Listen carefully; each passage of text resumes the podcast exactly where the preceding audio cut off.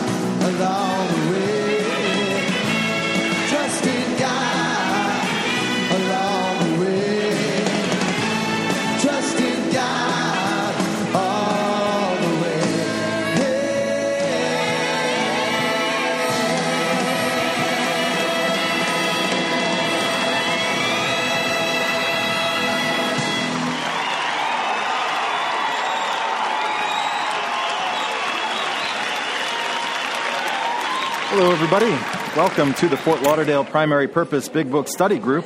To prepare for our Big Book study, let's get focused by having a three minute moment of silent meditation, followed by the fog light prayer. Good evening, everyone. I'm a recovered alcoholic, and my name is Rob. I'm a recovered alcoholic. My name is Chris. Uh, thank you for joining us tonight. We're going to start the meditation in just a minute, so please take a moment to get situated. Please turn off all devices that make noise or will distract others for the duration of the meeting. The coffee area is going to be closed for this portion of the meeting so as to minimize distractions. Also, please refrain from disturbing others by talking or constantly getting up and sitting back down.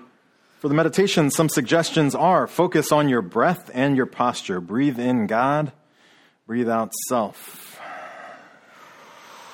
Ah, take this time to get reconnected to God as if it's possible to disconnect. Let the craziness of the day drift away and ask God to help you focus on the study. Is everybody ready for the meditation? Oh, yeah. All right, we're going to bring the lights down and get the monks in.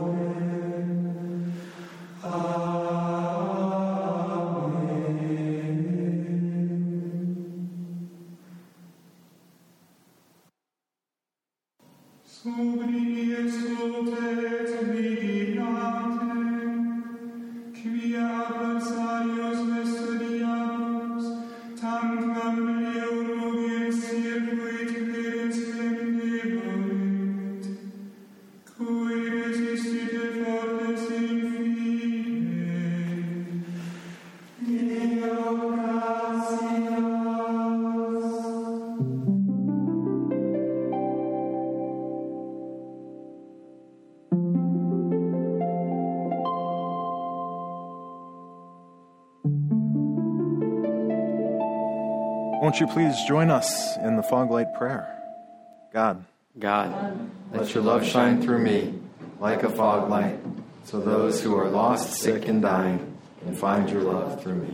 Amen. All right, so who do we have as our secretary tonight? Do you know? I was hoping that you would. It's Ronnie, I think, right? Yeah. Ronnie, it's his first night. There we go. Oh, technologies.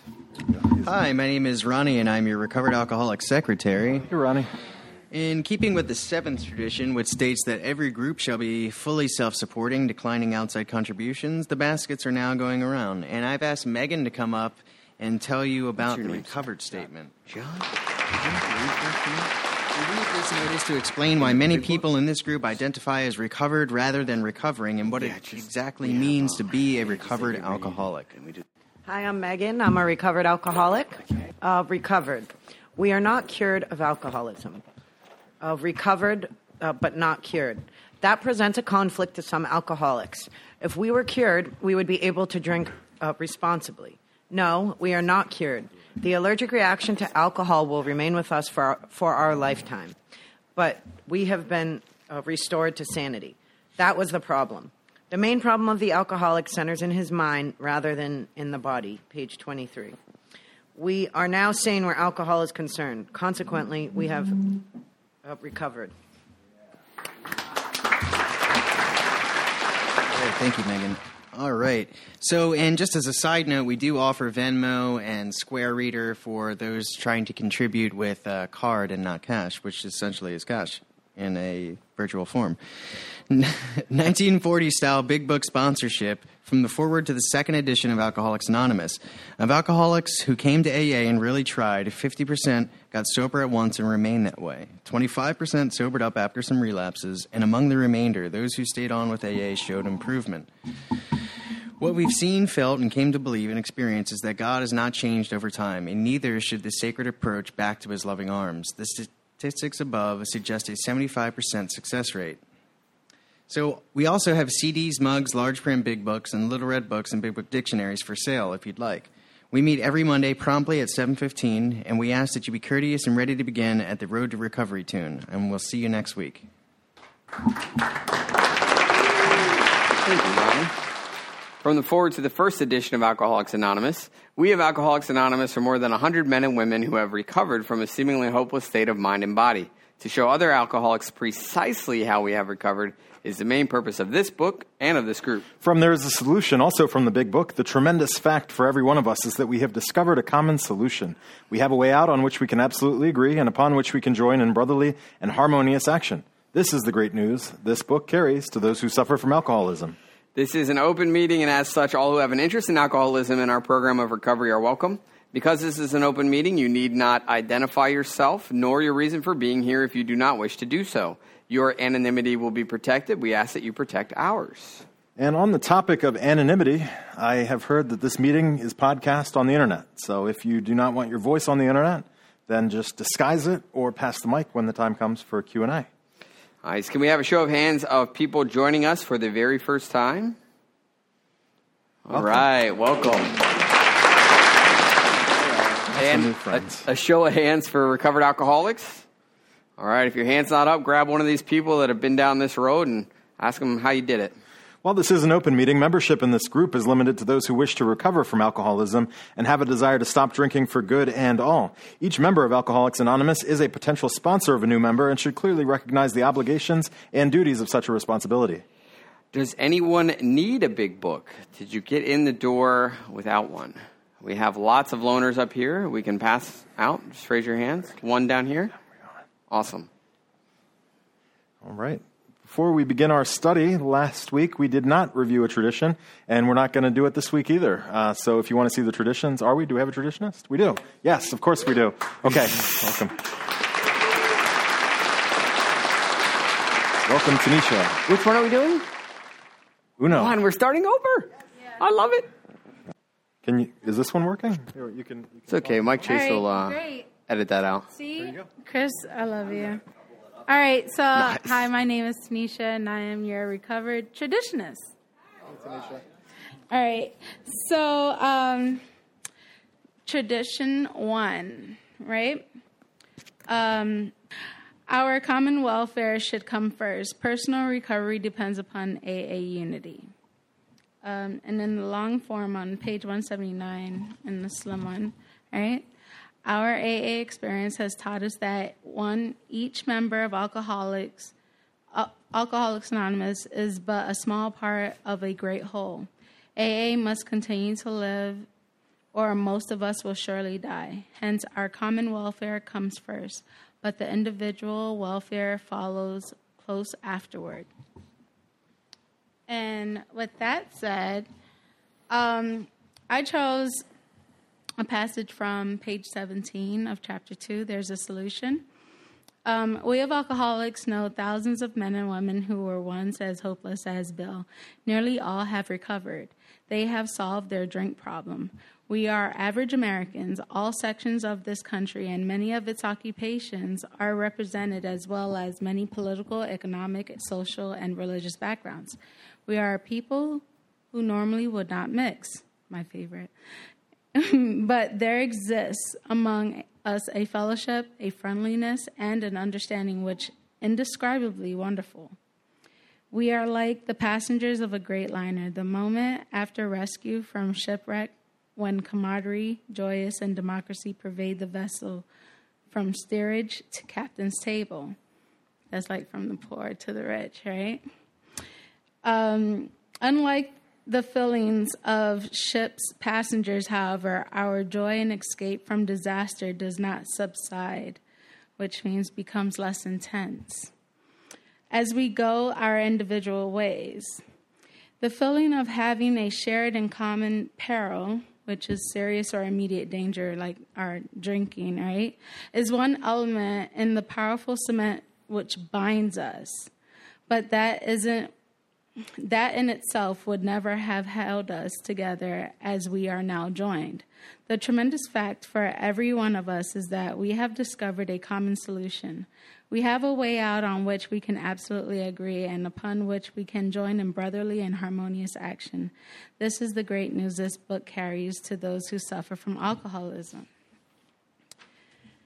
And like I said, we are people who would normally not mix. This is what makes us so special. No matter our race, religion, old money, new money, no money, we get to unify, to share our experience, strength, and hope, that all may find the solution we have been freely given. This is a place where you can be free to be yourself. The 12 traditions are for the group, and the 12 steps are for you. Without you, there is no group, and without the group, there is definitely no me. I'll tell you why. Because if you didn't have a group, I wouldn't know where to find it, and I surely would die. Today, I have values, aka principles, that you taught me. My thinking was screwed up, like thinking about sacrificing my time for someone, no way. I used to live by money is time and time is money. And I'm still not rich, but I was taught the most expensive thing I could give to, to another fellow man is my time. And that's through carrying the message with that time helping another fellow.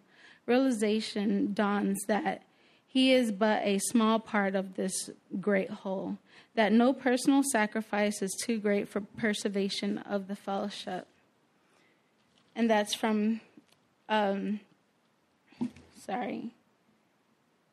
Just to, on the 12 and 12, page 130, you can find that. that was a quote. And so, yeah, I'm going to put up with some of you, and you're going to put up with some of me, right? In other words, um, and we're going to be happy doing that. Um, you're here and not out there. I'm super happy for that, and I'm grateful for that because I get to see your smiling faces when I come here. Um, putting anything before my recovery always failed, but putting AA first always worked. Um, besides wealth, power, prestige, blah, blah, later for that. I like love, unity, consideration for one another. That's what binds us. That's what that cement is. So thank you for letting me share. Yay! Very nice. Thank you, Tanisha. This is going to be a good 12 weeks. Can't wait. I can feel it. In order to help us stay focused as we study the Big Book, we use the Big Book Study Guide prepared by Joe and Charlie and Krusty Cliff of the Dallas Primary Purpose Group. We have a reader, John.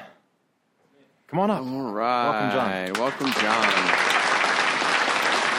Tonight, we're actually going to begin reading on page 13, I think. Yeah. 13 at the bottom, the last full paragraph. Uh, after the page is read, we are going to ask questions from the podium, starting back.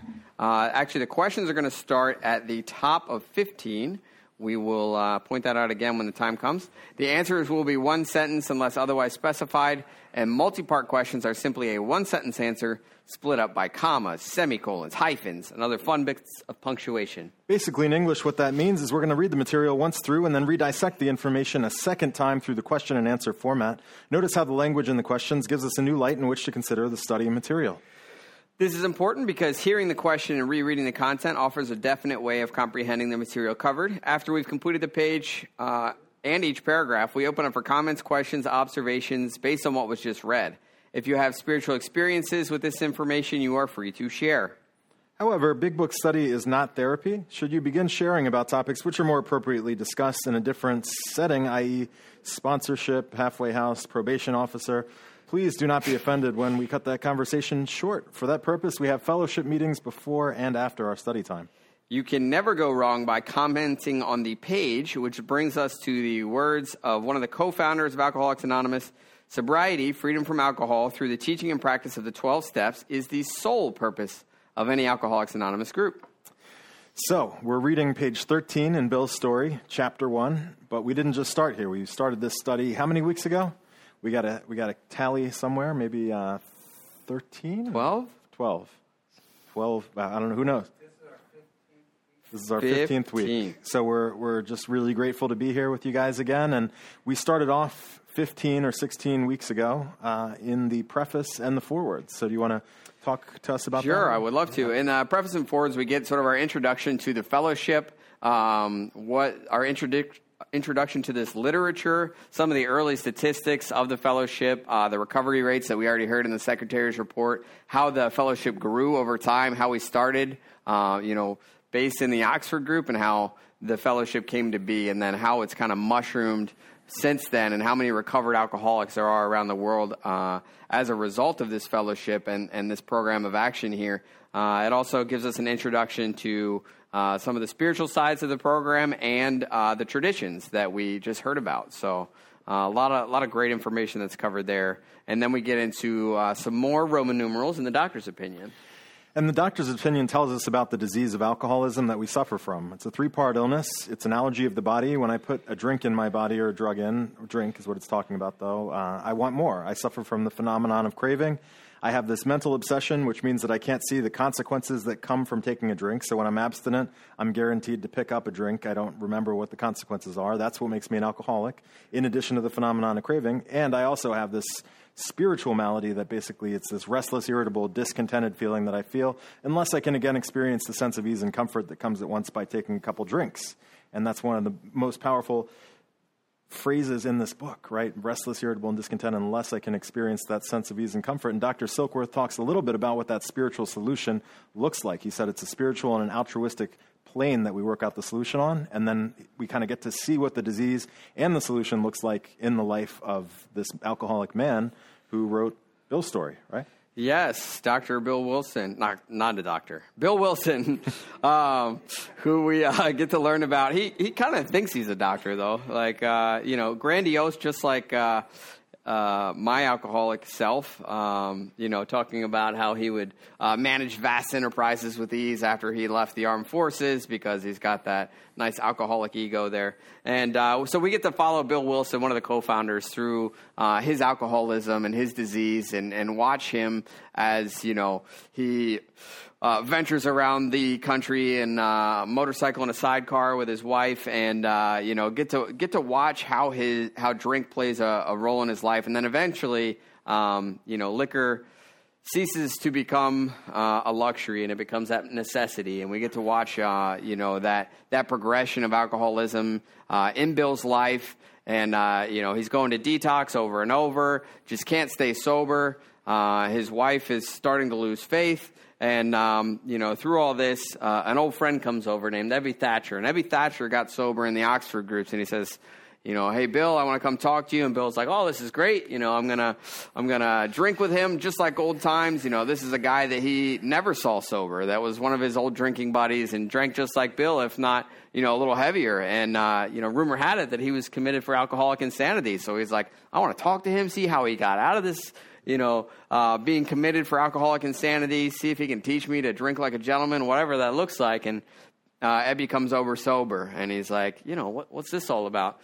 he's got religion, right? And uh, so he, he found a solution in the Oxford group that he presented as religion, and he could tell his old friend Bill was not too uh, keen on this whole God thing or this religion thing. And he's like, you know what, Bill? How about you just choose your own conception of God, and we'll just start there. And you know that's when Bill's you know going through his his internal dialogue about you know how he uh, you know always wanted to believe in something but couldn't couldn't uh, get down with with what was um, you know pressed upon him as a youngster, and um, here it is, and, and his his his friend is that proof in front of him. So Bill goes to detox for the fourth time, and then starts working these principles of the Oxford group, and and um, that's that's sort of where we are. And he's he's coming to going through this program while in detox, and um, you know we're at the tail end of this story. We get to see Bill get sober and what happens, and and all the the success that um, you know comes after that. So. Mm that is where we're going to pick up on uh, the bottom of 13. The questions are going to start on the top of 15, but we're going to start queuing it up on the last full paragraph on 13, starting with my friend. So we'll give you Mr. John. Thank you, thank you. And we're going to then the top of 15? Uh, all the way through. All the way through to the end? Yep. Gotcha. Okay, uh, John Gadd, alcoholic. Hey, John. John. My friend promised when these things were done, I would enter upon a new relationship with my Creator that I would have the elements of a way of living which answered all my problems. Belief in the power of God, plus enough willingness, honesty, humility, and humility to establish and maintain the new order of things were the essential requirements. Simple, but not easy. A price had to be paid. It meant destruction of self centeredness. I must turn in all things to the Father of light who presides over us all. These were revolutionary and drastic proposals, but the moment I fully accepted them, the effect was electric. There was a sense of victory, followed by such a peace and serenity as I had never known. There was utter confidence. I felt lifted up as though the great clean wind of a mountaintop blew through and through. God comes to most men gradually, but his impact on me was sudden and profound. For a moment, I was alarmed, and I called my friend, the doctor, to ask if I were still sane. He listened in, uh, he listened in wonder as I talked. Finally, he shook his head, saying, Something has happened to you I don't understand, but you had better hang on to it. Anything is better than the way you were. The good doctor now sees many men who have such experiences. He knows that they are all real. While I lay in the hospital, the thought came that there were thousands of hopeless alcoholics who might be glad to have what had been so freely given to me. Perhaps I could help some of them. They, in turn, might work with others. My friend had emphasized the absolute necessity of demonstrating these principles in all my affairs. Particularly was it was imperative to work with others as he has worked with me.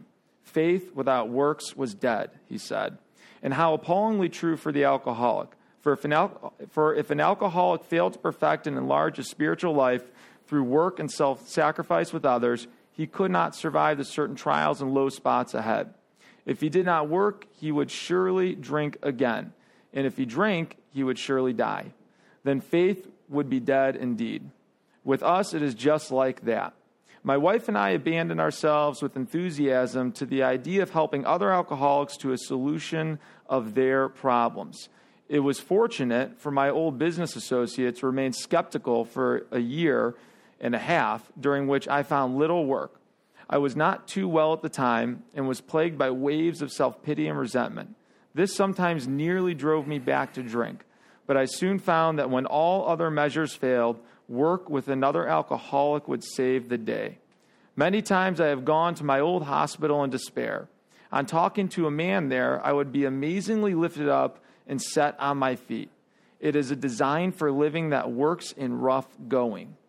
We commence to make many fast friends, and a fellowship is grown up among us, of which it is a wonderful thing to feel a part.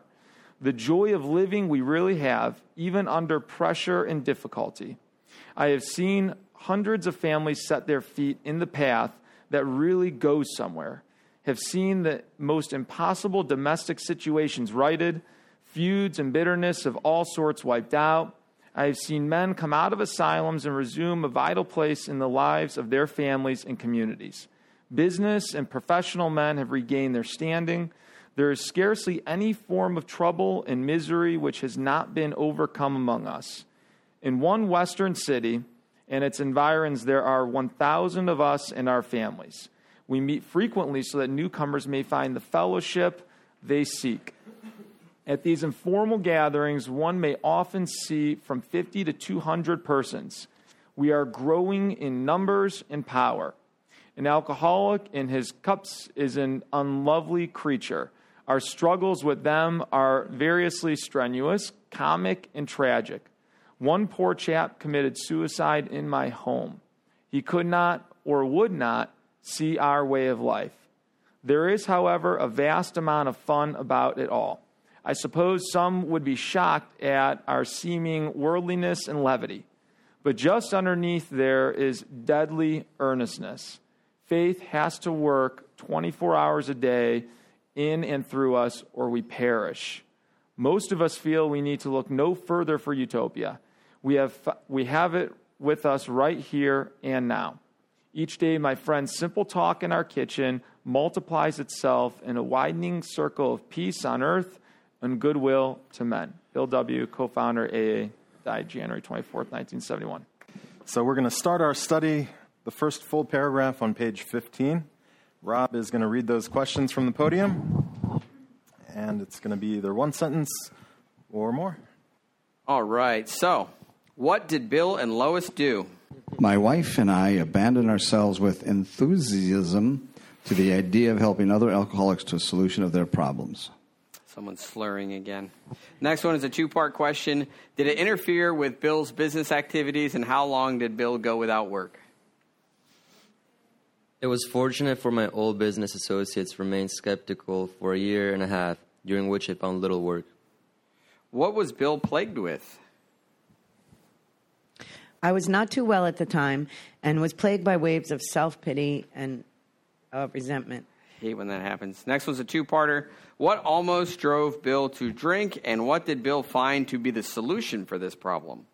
This sometimes nearly drove me back to drink, but I soon found that when all, oh gosh, other measures failed, work with another alcoholic would save the day. That's interesting. It didn't say go to a meeting and talk about my problems. Okay, next one is a two parter. What did Bill do many times, and how was he feeling when he went? Many times I have gone to my old hospital in despair. What happened when he talked to another alcoholic? On talking to a man there, I would be amazingly lifted up and set on my feet. What is the program of Alcoholics Anonymous? It is a design for living that works in rough going. All right, and this page is now open for comment. Does anybody have any experience with this material? Anything that, uh, you know, what I really, what stands out to me right away is that Bi- the founder, the person that wrote Bill's story, is saying that he was plagued by waves of self pity and resentment for a year and a half. So his first 18 months until he picked up his 18, they didn't even have 18 month medallions, right? It wasn't getting chips and encouragement every single month, every 30 days. He was getting waves of self pity and resentment. And what was his solution? It wasn't to go to a meeting and dump, it was to go and talk to somebody that was in desperate need of help, right? To find somebody that's just dying from this disease and to bring the message to them. And, and that's what it's saying. It's a design for living. That's my, what's my design for living? Self pity, resentment, suffering, and then recovery through helping others, right? It's awesome. Oh, yeah. there's another note here uh, on that point that says uh, it's not about it's not as much about not drinking as it is the quality of life we are promised when we learn to take and live by the steps. That design for living. Anyone Yeah, else? Tanisha, recovered alcoholic. Hey, Tanisha. Hi, Tanisha. Talk, Mike. so I have an experience here. Um, when I was new to recovery, like many of you know, I was court ordered and I had a DCF case. And um, many people in the court and in my family were very skeptical because they never saw me like stay sober for a long period of time. They didn't really have any faith that I would actually like be able to, you know, get my daughter back, you know. Um, and so, um, like the little work that I found was like housekeeping at a gym and Ubering around the city. And um, you know, I did have, you know, self pity and resentment, especially, you know, after going to court, you know, and doing all that you can and doing everything that you're supposed to do, dropping on time, dropping clean piss on time, you know, that's big. And so, you know, and being told and belittled, you know, in court. But like for me, I noticed that I had to be broken down in order to be built back up. And so, you know, this sometimes nearly drove me back to drink. But my sponsor came in, and some girls from my um, old home group, you know, also, you know, were doing service, and I wanted to get in on this service thing that they were talking about. And so I was invited to, you know, speak at my old treatment center. So just like he went back to his old hospital, well, I went back to my old treatment center. I started, you know, sharing my experience, strength, and hope. And I left there, you know, feeling amazed and lifted up on my feet, you know. And this, you know, it, it, it is true. I lived this, you know, just in my own little, you know, uh, version. But, you know, that's how it was my first year, and that's how I made it through, you know, going through that tough going, that rough going of that DCF case, you know, being, you know, destroyed down to the bottom, and then, you know, coming to AA or going to my treatment center and just being lifted back up, you know, to me, that was an amazing experience, you know. So thank you for letting me share. Thanks Thank for you sharing. sharing. One up front, too, I think. Miguel Chase. Miguel. Almost. Ah. Um, one of the things that jump out to me, a recovered alcoholic Mike Chase. Hey, Mike, Hey, Mike Chase. Chase. This this page just jumps out at me with everything that he just went through in his step process, the Oxford step process, you know, um, that he did. The purpose of what went the twelve, the purpose of the Oxford group, which is what we do in the twelve steps, stay with twelve steps. Simple but not easy. A price had to be made. It meant destruction of self-centeredness. I must turn in all things to the Father that presides over us all. The process of the 12 steps of Alcoholics Anonymous isn't a drawn out detox rehabilitational process for us to, you know, get back to work and it's part of the job to to get, you know, the, relationship that's part of life. But the purpose of the 12 steps is to get us centered and involved in a relationship with our higher power God. So when the shit does hit the fan farther down the line, I can handle it. Fun covery. You get through the steps and you immediately find yourself with a very high paying job. You have no real problems, you know. So farther down, when the job falls out and you become dependent on a job to bring you security and that feeling, the job's whipped out from you. You don't have a developed relationship with God. you might go out and get drunk, or you get a girlfriend, and that, that's going to keep you sober for a little while. This was for me, you know, girlfriends, boyfriends, whatever it was. Um, the, the the external things that would keep me busy, but when those stopped working, I drank. Ironically, it says I was fortunate for my business associates remained skeptical for a year and a half. I would be out. This guy was a multimillionaire-ish, right? I'd be out. I'd be. Uh, I want my money back. You know, he was fortunate because it made him depend on what? It made him depend on God and a higher power. It made him depend on a relationship with God, not the relationship with my wallet, not on the relationship with consumerism, not on the relationship of dating or having fun and traveling, which is good and part of life. But what was what's the whole purpose of 12 steps is to get us off that false God and into a new God. We're not even in the step process yet. You know, they're, they're throwing so much at us really on here. I had a friend whose daughter got kidnapped by the family from another country, and he was going through turmoil and just you know doing it was tearing him apart. And I suggested that this is probably the best time you should go get a sponsee. And he looked like me. I was smoking crack. He said, "What do you mean? I got?" He just got. Blah, blah, blah, blah. It's like, but she's got. Blah, blah, blah. And it's like, you know.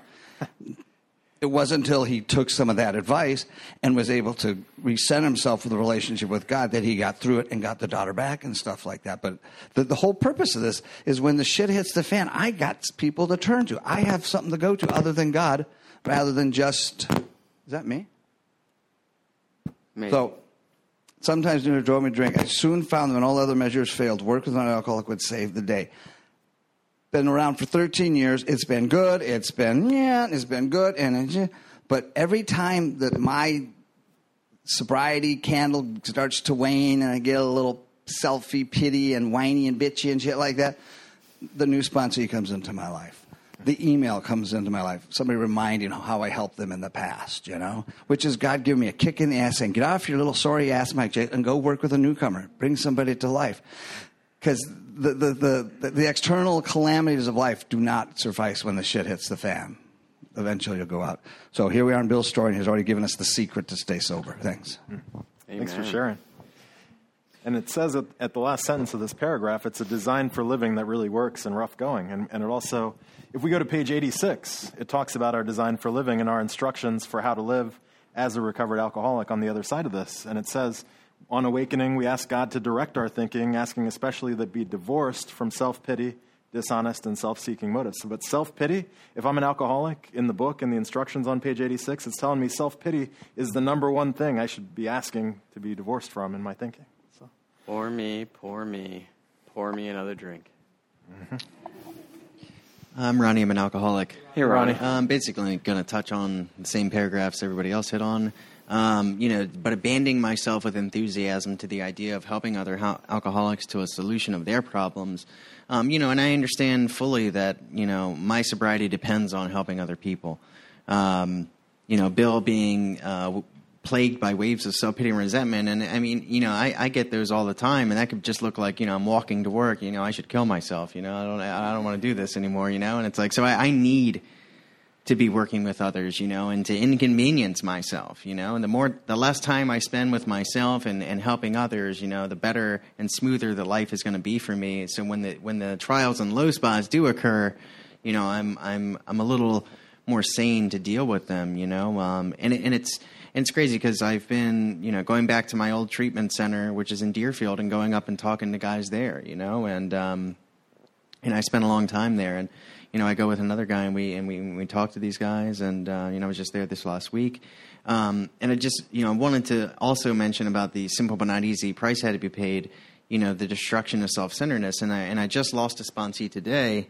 Um, you know, he went out again, and it's like you know, and to really think about like the reorganization of, of what this is going to entail, you know, I mean, these are revolutionary, drastic proposals, you know, that, so now, like, I, I go out and I look for another one, but I might not, now I can't really, you know, I, I look at my schedule and it's like, you know, okay, so maybe some of the things I do for fun have to be put aside right now for, in order for me to find somebody to work with, you know, and then life can resume after that.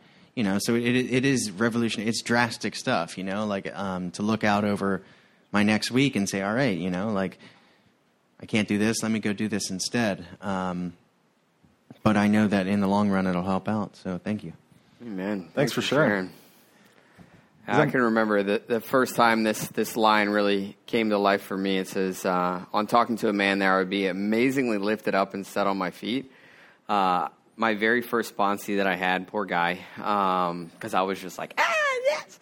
Um, you know, he ended up, you know, he asked me when I had uh, gone to the hospital and visited him because he, you know, was, was an old friend and uh, he got sepsis in his blood and a really bad blood infection, you know, almost took him out. And then he had to go and stay in a nursing home for 30 days after that because of what he needed as far as IV and care and all that kind of stuff. And, you know, a group of us decided to go and bring him a meeting, you know, which was definitely inconvenient. It was, uh, you know, like an hour away, and we took our Friday night, you know, probably a group of five or six of us, and, and took him a meeting. And, and I, you know, I'm not sure what it was. You know, God is in every meeting, but there, he was really there. And it could have been all the dying old people that were there as well. But um, I was amazingly lifted up. Like, when I was walking out of that meeting, I was just like on cloud nine. And I turned to my buddy and I'm like, bro. And he's like, yeah. And we're just both like floating out of that hospital. And uh, that's when I was like, oh, yeah, there's somewhere in the book that says that. I'm sure of it. Um, but, uh, you know, when you have those experiences, you're like, wow, like I need to get me some of that. That's better than, you know, not that the ease and comfort that comes again by taking a couple drinks. It's like the ease and comfort that comes when I'm feeling the closeness of God. You know, that's that's what I seek today when I'm when I'm feeling like that, that self pity and resentment. It's like nothing nothing matches that in my experience. I remember the first time I, I heard a fifth step from a sponsee, I was about six or seven months, and I felt so relaxed, lifted up, set on my feet, and it lasted about four hours, and then I was I was back to being rude to my mom on Christmas, and uh, and I, I remember telling her like, well, if I could just do this two or three times a week, I'd be all right, you know, and hey, we can, man, we got thousands of people dropping off into oblivion all the time, so, and uh, yeah. Anybody have anything So you else? don't ever have to be rude to mom again, especially not on Christmas. Yeah. Any, anybody have anything else on this paragraph before we get back? Let's do it. Okay. All right. What did Bill and Lois find happening to them?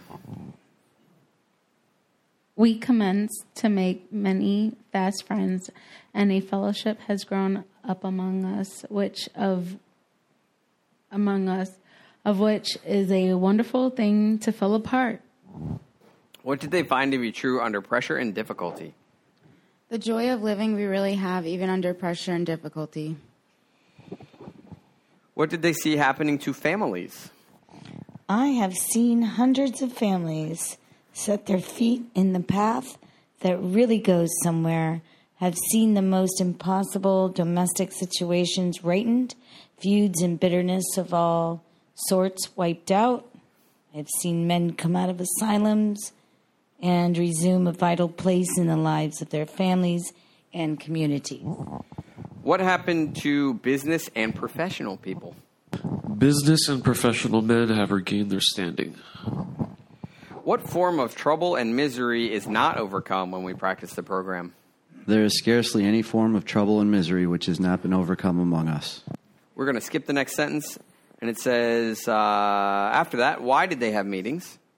We meet frequently so that newcomers may find the fellowship they seek. Does anyone have anything on this paragraph? My bad. N- Notice how it says uh, we meet. Why do we meet frequently? Right. So that newcomers can find. Is it so that we can dump it? Dump it here. The dump it here meeting. You know, just go and share about my problems and vent and have group therapy. Or nothing wrong with group therapy, right? But that. Why do we meet frequently? Right. So that the newcomer can find the fellowship they seek. Exactly. And I can find the newcomer. Exactly. Bingo. And I got one in the corner here. Hi, Rosalind Alcoholic. Hi, Rosalind. Um, what stood out to me is about the newcomer. You know, I'm so grateful that it is about the newcomer. Because if it had not been about the newcomer when I came around, I wouldn't be here now. You know, um, strength is in numbers. You know, this program is definitely designed for me to make it, for me to live. And I'm grateful for that. You know, I'm grateful that here is where I found peace, serenity, joy, because I allowed other people to show me how this works. You know, uh, when I was out there, I, I thought I, I followed anybody out there to get whatever I wanted. I took instructions out there. So when I came in here, I said, "Hey, let me get it a shot," you know, because my way ain't working. So I come in here, and I allowed people to guide me. I allowed people to tell me when I was wrong. I allowed people to show me because they had something I wanted. All I knew is they were glowing, they were shining, they was had, kept money in their pocket, they was looking good, they was dressing nice. I was like, "Whoa, I want that." And so I came in here and I did what you guys told me to do. Get a sponsor, get a home group, make meetings, talk about how you feel. You know, the simple stuff that me, this alcoholic, can make so difficult. But I'm grateful just for the day that I have a higher power that shows me that I'm not alone. I have people that show me I'm not alone. I'm grateful that God can use me to help another human being if they want. You know, I'm so, I'm telling you, elated that um, I can work in the field to help someone else. That's what we talk about, helping others, service to others. You know, I'm, go- I'm glad that God gave me a servant heart. Anything I can help another human being with, I'm so grateful to be able to help them and let God use me just to show who He is, not about me. It's not about me, it's about who God is and, and what God has in store for other people. So I just want to say thank you for allowing me to share this program. It's awesome. It saved my life. Hmm. And it, you know, I can't say enough about it, you know. Thank you for letting me share. Thanks for Thanks, sharing. Rosalind. Yeah, we got another one.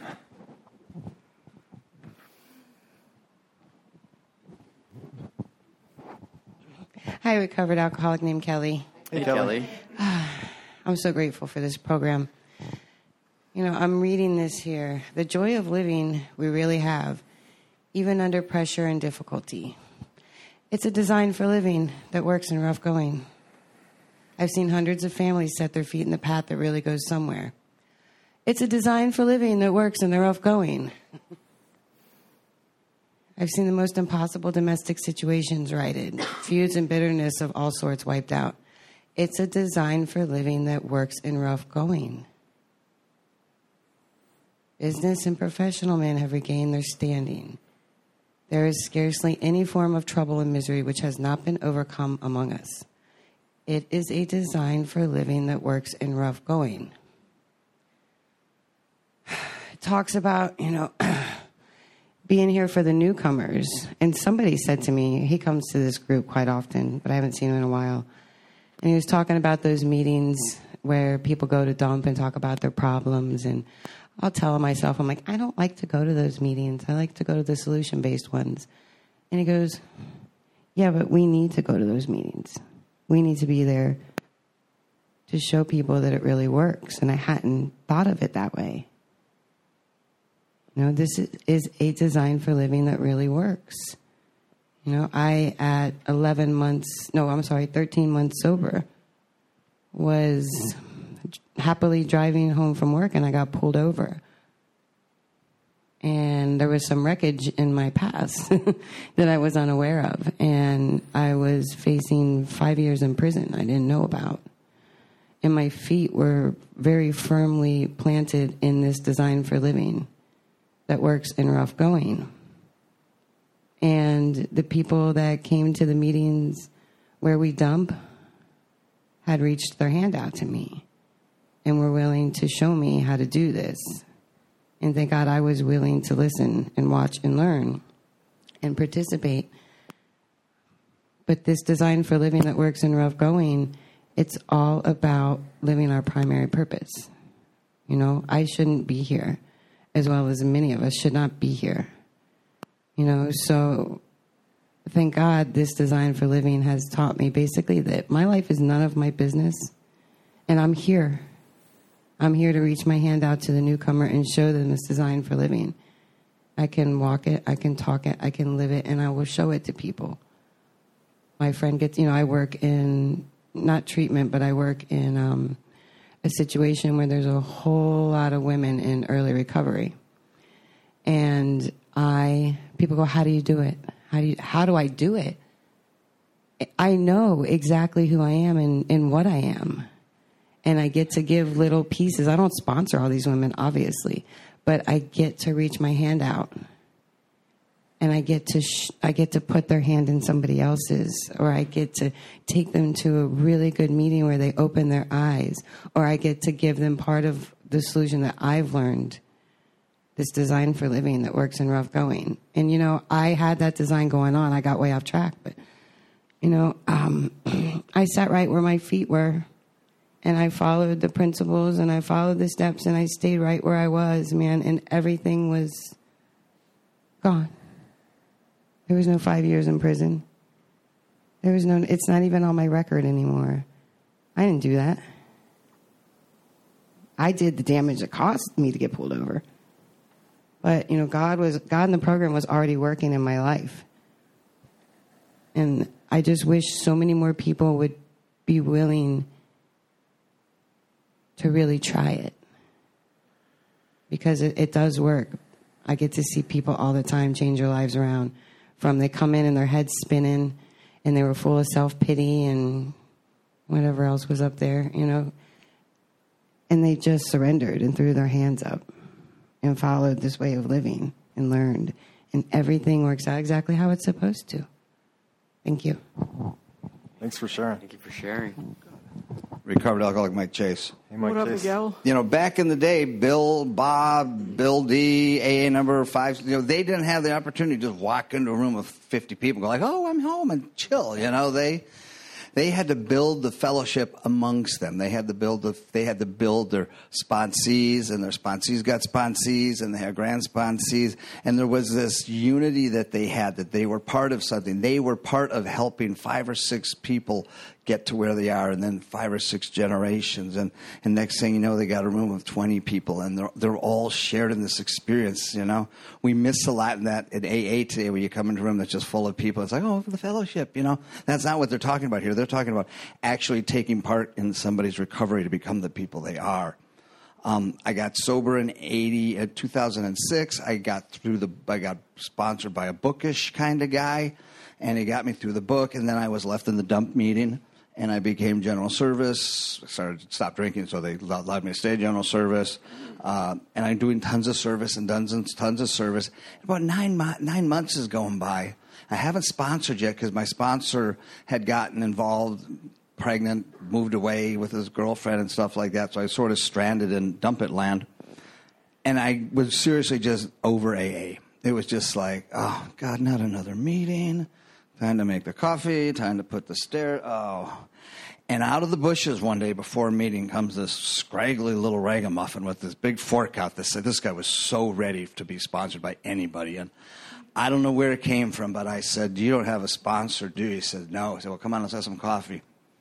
I started sponsoring reading, and, and I hadn't I hadn't been to Big Book seminars with Joe and Charlie, so I'm throwing Big Book at them, twelve and twelve, some Hazelden packets, some living sober, some drop the rock crap, all this just you know just I didn't know because I was so unsponsored in that area because it was you know dump it stuff, but I suddenly came to life in the rooms of Alcoholics Anonymous. And I likened it when I'm working with my guys. I like to talk about an analogy of Sandlot. That's that movie, right, where the dog, where the ball goes in. There's this big evil dog. Just you know, the best way to get that, and this is an analogy for addiction. You the the dog has the ball. The only way to get that ball from the dog is to go up to him like with a porterhouse steak, put up in front of his little nose, big nose, whatever it is, and and then just throw it 20 feet that way he's going to forget about that ball. He's going to eat the steak. Now, if I don't have another steak around the corner, he's going to come back and want that ball back. For me, that's what sponsorship has been. You had to give me, because I'm a doer, you have to give me something better than just sitting in a meeting listening to people talk about their problems. I had to see the lights come on. I had to let God work through me to be the person that I'm supposed to be, to change, to help change people's lives. And then I get through with one, and God puts another one in my path. If you've never sponsored anybody and sat knee to knee and watched the eyes light up and the hope go come on, you're missing out. That's you're miss, why are you even in AA? Just get out of here, go away, because that's what this is about. That's the gift that we get. Thanks. Thanks for sharing.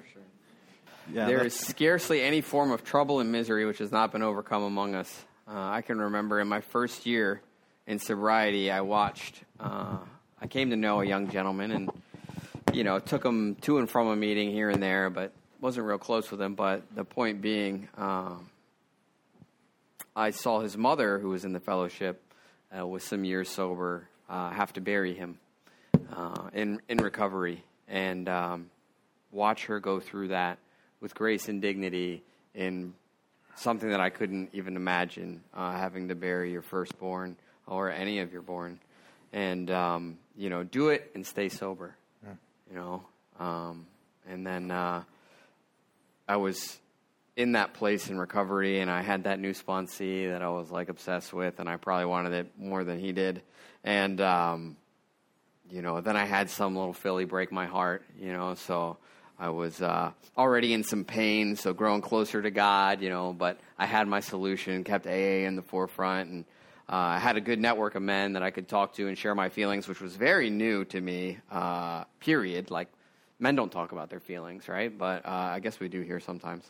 And then, um, you know, six years ago on this very day, you know, I had my cousin, my best friend, my, my idol take his life. Um, and um, I got to go through that sober. You know, I got to show up to the funeral and be there for his mom and dad burying their only son and um, show up for his kids who were left behind. And um, I had a spiritual experience in there with his body. I was just talking to you about this before the meeting. And, um, you know, my, my spiritual experience, as they talk about in the book, was, was the educational variety. But I've had a few of those very intense moments in sobriety where you can't tell me that was not the closeness of God that I felt. And uh, I had one of those experiences uh, with him in that room. And it's crazy, you know. And, and I had, um, you know, that little filly that broke my heart uh, that I eventually married. Um, she said to me at the time, she wasn't talking to me at this time, but then she found out what happened and decided she wanted to talk to me again.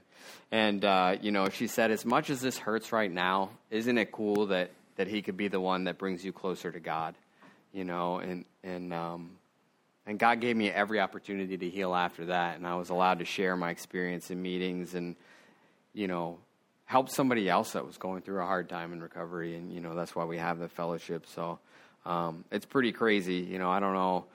Um, I've heard people have that that idea in their head. Well, if XYZ ever happens, you know, I, I would probably drink. It's like, no, our book tells us no reservations about this, right? If you have that 1% reservation, that's going to come back and eat your lunch, you know? But my experience is we can go through that and be able to feel it, right? Like I'm supposed to feel that pain and I'm supposed to know how to mourn and, and um, grieve sober, you know, and feel those emotions. But the book also tells me to the effect that I stay close to God and, and do what He asks of me, will He match uh, calam- calamity with serenity. And that was my experience. I came out of that more serene than I had ever been, you know, after going through that grieving and that pain, uh, which is a pretty amazing uh, miracle of this program. Thanks, Rob. That does sound like a porterhouse. Yeah. So, should we continue with the Q and A? I think we got two more paragraphs. I think we should. Okay. All right. We're going to go to an alcoholic in his cups.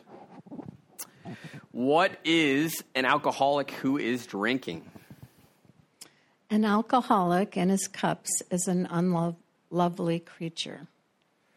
How did Bill describe our struggles with the wet ones? Our struggles with them are variously strenuous, comic, and tragic. What did one alcoholic do in Bill and Lois's home? One poor chap committed suicide in my home. Why did he do that? He could not or would not see our way of life. Let's just round out the the rest here. Uh, next paragraph. What is it we have? There is, however, a vast amount of fun about it all. Are some folks shocked at our attitude? I suppose some would be shocked at our atti- at our seeming worldliness and levity. What is it that underlies our purpose? But just underneath there is a deadly earnestness. Faith has to work 24 hours a day in and through us, or we perish. All right, next paragraph. What do most of us feel? Most of us feel we need look no further for utopia. When do we experience the real blessings of this program? Um, each day, my friend's simple talk in our kitchen multiplies itself in a widening circle of peace on earth and goodwill to men. All right. That question was actually what is the ongoing result of Ebby going to the trouble of locating Bill and then going to see him to tell him of his solution to alcoholism? And the comment here says, Where would you and I be if Ebby had not inconvenienced himself by locating Bill, going to visit with him to tell him about this message of hope? God only knows on that one. This is a good. This is a good point to check in on myself and what the fellowship looks like around me too. It's like, is this does my do me and my circle of AA friends look like an ever widening circle of peace on earth and goodwill to men? You know, and if not, why not? You know. Does anyone have anything? Yeah, we got one.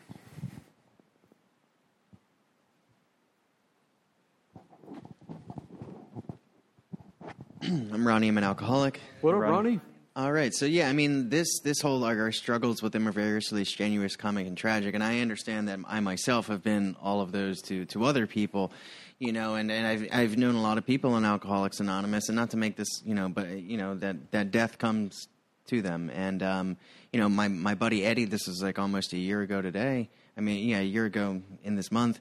Um, you know, he had gotten me to detox, and then when I was in detox, he, you know, he relapsed and died. You know, and that was one of his last acts, is just getting me to detox. You know, and uh, unknowingly, obviously, and um, you know, it's it's sort of like, you know, I think one of the common misconceptions in Alcoholics Anonymous is like, you know, stick with the winners. You know, and that may be true until like I get through the steps, but it's then my responsibility to stick with the losers, quote unquote. You know, I need to go find the guy who's not doing so hot, you know. Um, and if I were to just stay with the winners continually, um, that would look a lot like the paragraph on the previous page. Is that uh, if I did not work, uh, then I would surely drink. You know, if I just stuck and hung out with people that wanted to just have fun all the time and didn't take this thing very seriously, um, then I would end up like one of those guys, you know, dead or you know, dead or alive, and. And and that's just the reality of this thing, you know. And it's uh, it's sort of, you know, jarring to really think about in that sense that um, you know the faith the faith has to work in us and through us, or we perish, you know. And I I, I do take that line seriously because I think that is me, you know. And that if I don't take this seriously, um, I've had one too many close calls, you know. So that's all I got. Thanks for Thanks for sharing. Yeah, it's like what am I what am I aiming for? My aim determines what I see. Am I aiming for the maintenance and growth of a spiritual experience and to, to grow closer to my Creator? Or am I aiming? I got really fixated on page 15 at one point in my recovery, and it says, Business and professional men have regained their standing. And that was, uh, that was a sentence that I highlighted and I was really fixated on. And my sponsor said, Well, what about page 98? Men who cry for money and shelter before conquering alcohol are on the wrong track. Mm. Got him. Real quick out. An alcoholic in his cups is an unlovely creature. I had a sponsor once tell me there's two reasons why we bring a sponsee through the steps to God rapidly and thoroughly. The first step is if we don't, there's a good chance they're going to drink and die. The second of all is they are so ungodly annoying when they're untreated. the sniveling, the lying, the manipulating, the the smell, you know, we got to get them to God, and then they're nice to be. You know, when you start working with a guy, and it's like, oh God, he's over again. But once you get them through the steps, it's like they're such a joy. To be part of that transformation is what this is all about. Thanks. Hi, Rosalind, alcoholic. What's up, Rosalind? I like this line. It says, faith has to work 24 hours a day in and through us, or we perish. You know, it, it, that's exactly what happens when we reach out to other people. God is working in us and through us. in order for us to guide someone. You know, anything that you want is here. If you, you know, no matter what kind of profession, no matter what, staying sober is here if you want it. But the thing is, we got to be willing and reach out and ask for help. You know, help is just not going to drop out the sky. It's about utilizing people, utilizing this program and what it's designed for. It is designed for us to stay sober a day at a time and get closer to our higher power as we understand him, you know? And um, I tell you, it's just it's just wonderful to be able to be part of such a wonderful, wonderful, like the lady said over there, when things get rough. See, that's what it really sometimes boils down to. Also, when things get rough, what do you do? Do we run back to what we used to do, or do we reach out for the new life that we have been afforded, you know, through this program and through the steps, through sponsorship, through sponsee? It's just wonderful. The rough days are going to come. but if your feet is planted, I'll be all right a day at a time. Thank you for letting me share. Thanks, for, sharing. Faith has to work 24 hours a day in and through us, or we perish. It says that over and over in this book. You know, for us, it's just like that. Faith would be dead indeed. If he drank, he would surely die. You know, my luck. You know, my best case scenario, if I were to go back out, is to die. You hmm. know, but my luck, I wouldn't die. I would drag that miserable alcoholic life, blotting out my insufferable existence, like hurting every single person around me that cares about me. You know, I wouldn't be able to drink myself to death. I would be, uh, you know, I would I would die spiritually and live, which is even worse uh, for me because I've already done that. Mm. You know, that that's the life I used to live, which was just, you know, I wanted to be dead you know, at least then, you know, my family can can grieve and, and mourn and do their thing and you know move on with their lives. But this alcoholic doesn't have that kind of luck, so uh, I much prefer this way of life. You and me It is- both. Yeah, we were reborn. Yeah, I remember I woke up in, in detox and about five years had passed. And it's like hum, a human being doesn't live that long. Like we only live like 80 or 90 years. And it's like five years have just passed. Like I'll go out and drink and then I'll wake up and like 10 years have passed. You know, well, that's a worse tragedy than death. Don't, don't, don't pity the people that die. Those, pity those that live without love. Hmm. You know? So anything else on Bill's story? Anybody want to talk about anything? All right. Should, we should we wrap it up then? I like it. Okay. All right. From A Vision for You, page 164. God will constantly disclo- disclose more to you and to us. Ask Him in your morning meditation what you can do each day for the man who is still sick. The answers will come if your own house is in order, but you obviously cannot transmit something you haven't got. See to it that your relationship with Him is right, and great events will come to pass for you and for countless others. This is a great fact for us. Abandon yourself to God as you understand God. Admit your faults to Him and to your fellows. Clear away the wreckage of your past. Give freely of what you find and join us. We shall be with you in the fellowship of the Spirit, and you will surely meet some of us as you trudge the road of happy destiny. It is the practice of the Fort Lauderdale Primary Purpose Big Book Study Group for group member sponsors or anyone else who's a sponsor here to introduce their new sponsees by presenting them with a sponsorship medallion. Does anyone have any new blood they want to embarrass? No? Is anyone in need of a sponsor? Go ahead and raise your hands. All Okay, right, we we, got have one. one. down front and one in the back here. Awesome. So, uh, very cool. And if you're shy, you can come meet us up at the front. And we'll Absolutely. We'll hook you up with one of these people that's awake AF. If you would like to become a member of this group, please. Ju- oh, oh, wait, wait. There's a, some sort of birthday. Oh, okay. Is there anyone celebrating a year or more of continuous sobriety? All right. Hi, recovered alcoholic Mike Chase. Hey, Mike What's up, Chase. Miguel? Yeah, I was just talking about what untreated alcoholics are when you first start working with them, you know?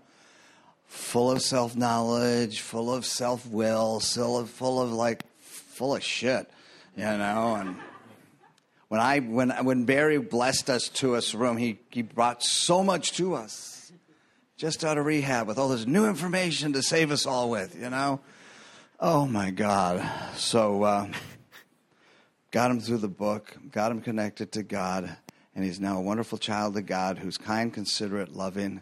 This guy comes on time to help set up, does the thankless jobs. Now we need to get him working with the newcomer to understand what it's like to eat a filet mignon in a porterhouse, you know, to get the other side of it. So come up and tell us how you do it. And also, if you need a sponsor, please talk to Barry. Please. Thanks. Um, thank you, Mike Chase. Um, so, uh, living here, you know, a little over three years to get to this point, you know, where I'm holding this in my hand, um, wasn't easy. You know, the, there's no one to thank other than God and everybody He put in my life to get me to this point. Um, you know, certain people got me started. You know, Mark M. up in Tennessee, who acted as a temporary sponsor until God put Mike Chase in my life, who brought me back to God, got me through the steps, and uh, to the point where I'm at now. Um, you know, we talked in the book tonight about uh, the trouble and misery that doesn't stop at any point. You know, that, that's going to continue on through life. The struggle, it's going to be there. But you know, being connected with God as I am now uh, gives me faith that I can overcome it. And you know, my parents are here tonight. They're uh, poor non-alcoholic parents who've um, they've they've been through so much with me. You know, they've seen me um, as an unlovely creature, to say the least, and you know they've seen me uh, pretty good. And now I'm just grateful that God has put me in a position where I can I can see what the best looks like. So, thank you.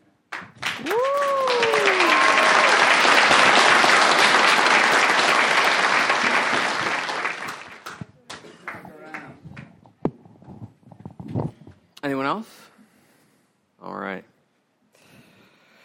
Did we do this? If you'd like to become a member of this group, please join us after the meeting to fill out a membership card. Mm. You're just got to get your blood type and social, and we'll get you plugged in. Nice.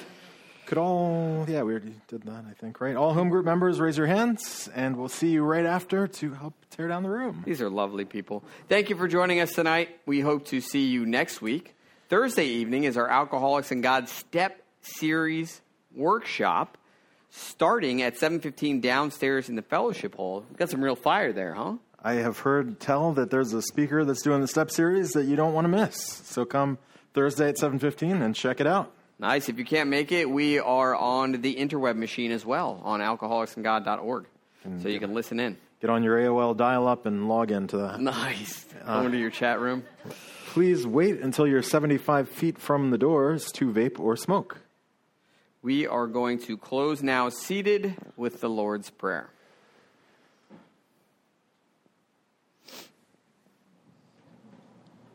Our Father, Our Father, who art in heaven, hallowed be thy name. Thy kingdom come, thy will be done, on earth as it is in heaven. Give us this day our daily bread, and forgive us our trespasses, as we forgive those who trespass against not is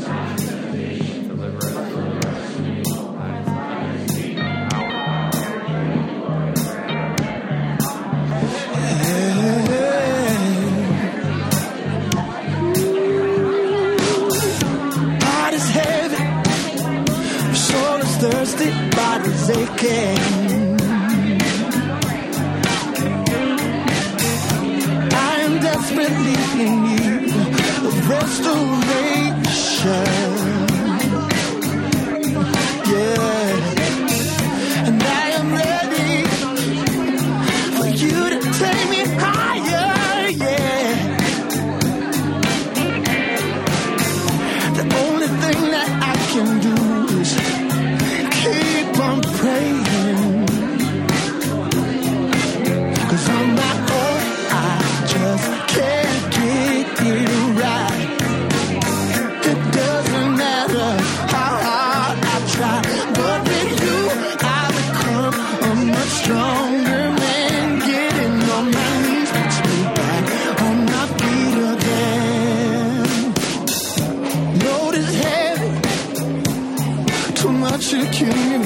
Yeah. These possessions that I have amount to nothing at all.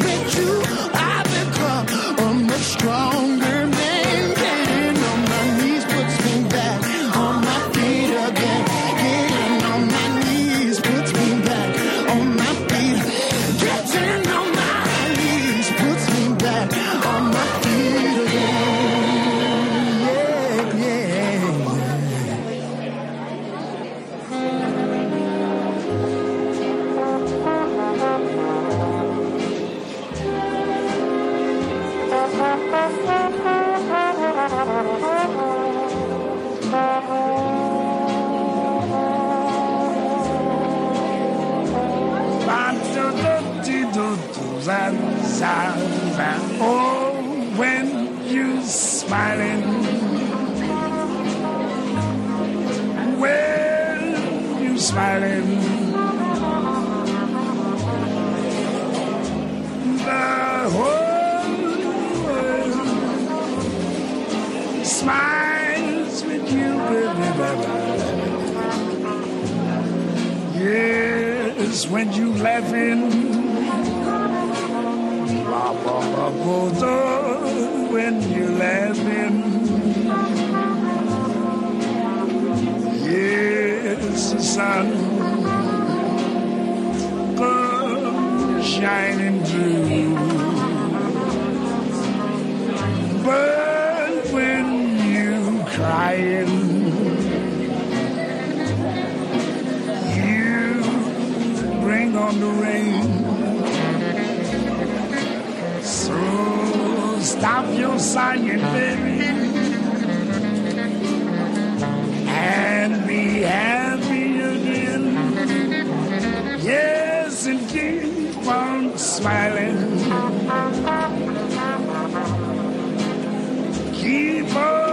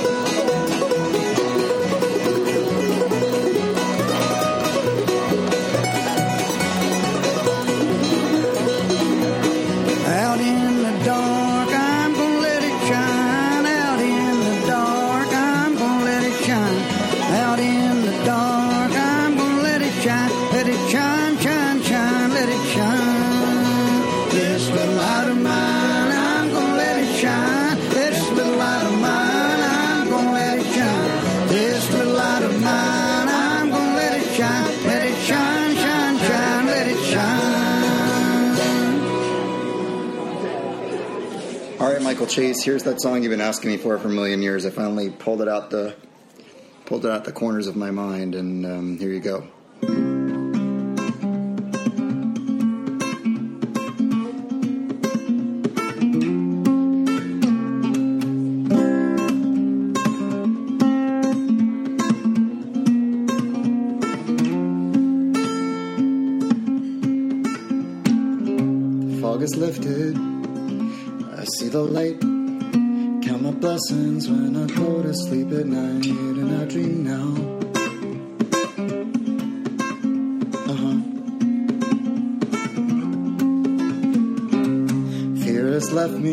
standing tall.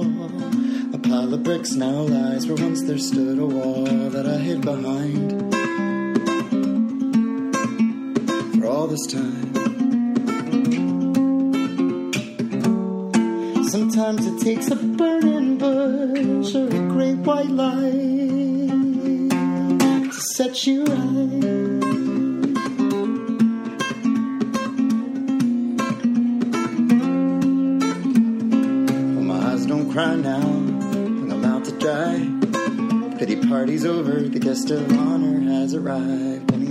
sun.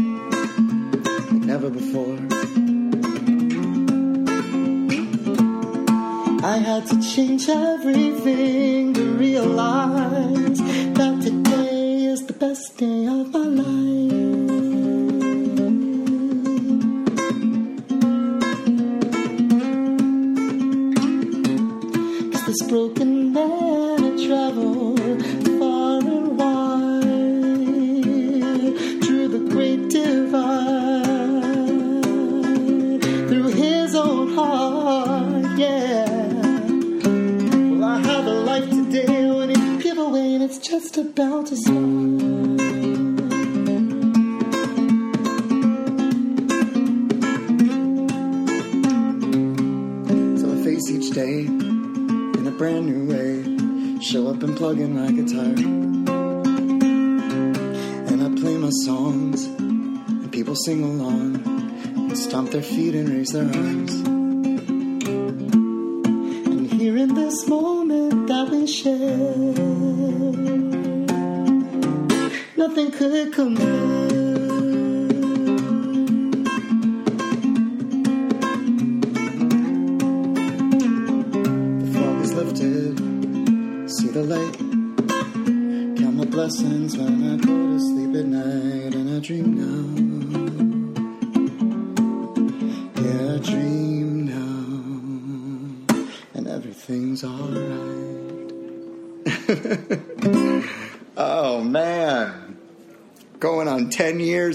that song is. God bless. I love you, Mike Chase. Bye.